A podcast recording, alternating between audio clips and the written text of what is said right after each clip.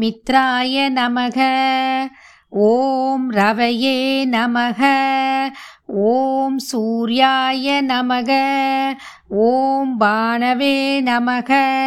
ஓம் ககாய நமக. ஓம் பூஷ்ணே நமக. ஓம் ஹிரண்ய கர்ப்பாய நமக. ஓம் அரிசய நமக. ஓம் ஆதித்யாய நமக. ஓம் சவித்ரே நமக ஓம் அர்க்காய நமக ஓம் பாஸ்கராய நமக. தெய்வங்களும் சித்தர்களும் இது உங்கள் தமிழ் பாட்காஸ்ட். வணக்கம்.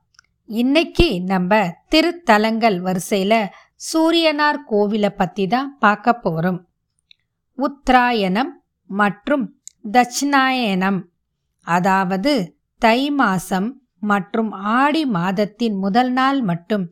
கோவில்ல இருக்கிற கர்ப்ப கிரகத்தின் இருக்கிற விக்கிரகத்தின் மீது சூரிய ஒளிக்கதிர்கள் விழும். இந்த அதிசயம் எங்க நடந்ததுன்னா இந்த சூரியனார் கோவில்ல தான் இந்த அற்புத நிகழ்வு நிறந்தது இந்த சூரியனார் கோவில் எங்க இருக்குன்னா குஜராத் மாநிலத்தில் மொஹசானா என்ற மாவட்டத்தில் இருக்கிற ஒரு சின்ன கிராமம் மொதாரா என்ற கிராமம். அங்குதான் இந்த சூரியன் கோவில் இருக்குது. இது ஒரு அற்புதமான சூரியன் கோவில். இந்த கோவில்ல புஷ்பவதி நதி ஓடுது. இந்த நதிக்கரையின் ஓரத்தில் தான் இந்த கோவில் அமைஞ்சிருக்குது. சௌராஷ்டிரா தேசத்தை ஆண்ட சோலங்கி வம்சத்தின் மன்னர் முதலாம் பீமரால் கட்டப்பட்டது தான் இந்த திருக்கோவில். இப்போ இந்த கோவிலில் சிறப்பான வழிபாடுகள் எதுவும் நடக்கிறது இல்லை. இதற்கான காரணம் சரியா தெரியல. ஆனால் இந்த கோவில் கலை நுணுக்கம் மிகுந்த வேலைப்பாடுகளாலும் கட்டமைப்பாலும் இப்போ இந்த கோவில் இந்திய தொல்துறையின் வம்சம் உள்ளது. இந்திய தொல்துறையின் வசம் உள்ளதால் இந்த கோவில்ல ஒருவேளை பூஜை புனஸ்காரங்கள் நடக்கலையோ என்னமோ. இந்த கோவில் அமைந்துள்ள இடம் புராணங்களால் பாடல் பெற்ற ஒரு அற்புதமான கோவில். இது பாடல் பெற்று புகழ் பெற்றது அப்படின்றதுக்கு ஒரு சான்று எதுன்னு பார்த்தீங்கன்னா இந்த இடத்தை தரும ஆரண்யம் என்று ஸ்கந்த புராணத்திலேயும் பிரம்ம புராணமும் அழகா எடுத்து சொல்லுது. சாளுக்கியர்களின் கட்டிடக்கலைக்கு தகுந்த உதாரணமாக இந்த கோவில் திகழ்கிறது. ஏராளமான தனி சிறப்புகளும் கனை நுணுக்கங்களும் இந்த கோவிலின் தனித்துவம் ஆகும். இந்த கோவிலில் மூன்று முக்கிய பகுதிகளாக இந்த கோவிலை பிரித்து வழிபட்டாங்க. மூன்று முக்கிய பகுதிகளாக பிரிக்கப்பட்டதுக்கு காரணமும் சொல்கிறாங்க அந்த மூன்று முக்கிய பகுதிகளாக பிரிக்கப்பட்டது எதுன்னு பார்த்தீங்கன்னா சபா மண்டபம் குடா மண்டபம் மற்றும் சூரிய குண்டம்.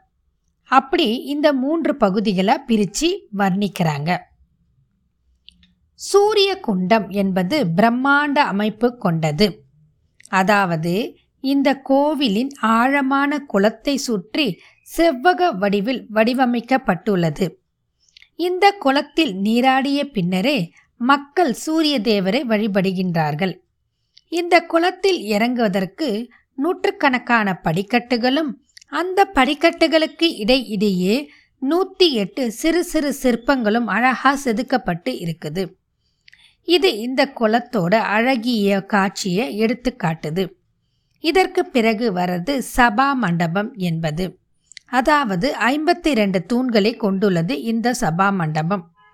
இதில் மகாபாரதம் ராமாயணம் கிருஷ்ணலீலை ஆகியவை சிறப்பாக வடிவமைக்கப்பட்டுள்ளது. இதன் காரணம் என்னன்னு பார்த்தீங்கன்னா அந்த காலத்திலேயே மகாபாரத கதையும் ராமாயண கதையும் கிருஷ்ண லீலையும் மக்களுக்கு எடுத்துக்காட்டும் விதமாக அழகிய சிற்பங்களாக வடிச்சு இருக்கிறாங்க இது சிற்பக்கலைக்கு ஒரு சிறந்த எடுத்துக்காட்டு. அதன் பிறகு வருவது குடா மண்டபம். இந்த குடா மண்டபத்தில்தான் கருவறை அமைஞ்சிருக்குது. இங்கே சூரிய பகவான் தனது தங்கத்தேரில் அமர்ந்து குதிரைகளை ஓட்டும் நிலையில் தங்கத்தால் வடிக்கப்பட்டுள்ளார். ஆனால் இப்பொழுது இங்கு இருந்த தங்கம் எல்லாம் காணவில்லை. கசனி முகமது என்ற ஒரு மன்னர் இந்த தேசத்தை ஆண்டபோது இதை உடைத்து எடுத்து சென்று விட்டதாக சொல்றாங்க. மேலும் இந்த கோவிலில் ஒரு சிறப்பான முறை இருக்குது. அது என்னன்னு பார்த்தா ஒவ்வொரு ஆண்டும் ஜனவரி மாதம் மூன்றாவது வாரத்தில் உலக புகழ்பெற்ற நாட்டிய நிகழ்வு இந்த கோவிலில் வெகு விமர்சையாக நடக்குது. உலகத்தில் புகழ்பெற்ற கலைஞர்களெல்லாம் அப்போ இங்கே ஓடி வந்து குவிந்து அவங்களுடைய நாட்டிய திறமையை வெளிக்காட்டுறாங்க. அந்த மூணு நாட்களும் நிகழும் அந்த நாட்டியாஞ்சலி ரொம்ப அற்புதமான நிகழ்வாக இந்த பகுதியில் கொண்டாடுறாங்க. இது இந்தியாவின் கலாச்சாரத்தையும் பண்டைய கால பாரம்பரியத்தையும் உலகத்திற்கு பறைசாற்றும் விதமாக அமைந்துள்ளது. அப்படிப்பட்ட ஒரு அற்புத திருக்கோவிலை நாமும் வாய்ப்பு கிடைக்கும்போது சென்று அந்த கலை நுணுக்கத்தை பார்க்க வேண்டும்.